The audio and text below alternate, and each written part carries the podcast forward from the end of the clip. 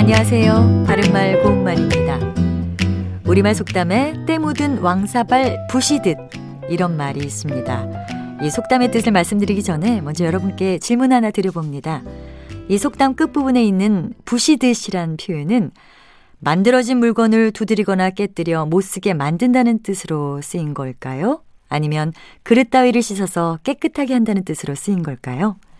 제가 이 질문을 드리는 건 동사 부수다와 부시다를 혼동해서 뒤섞어 사용하는 분들이 의외로 많기 때문입니다.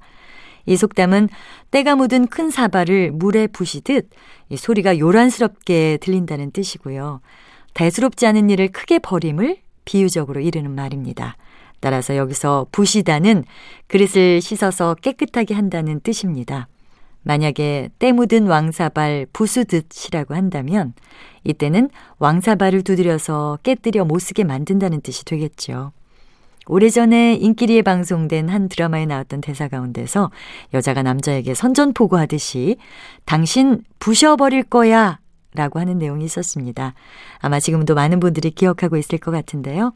여기에서는 상대방을 무너뜨리거나 끝장나게 해버리겠다는 결심을 나타내는 것이기 때문에 부셔버리다가 아니라 부숴버리다로 쓰는 것이 맞습니다. 바른말 고운말 아나운서 변희영이었습니다.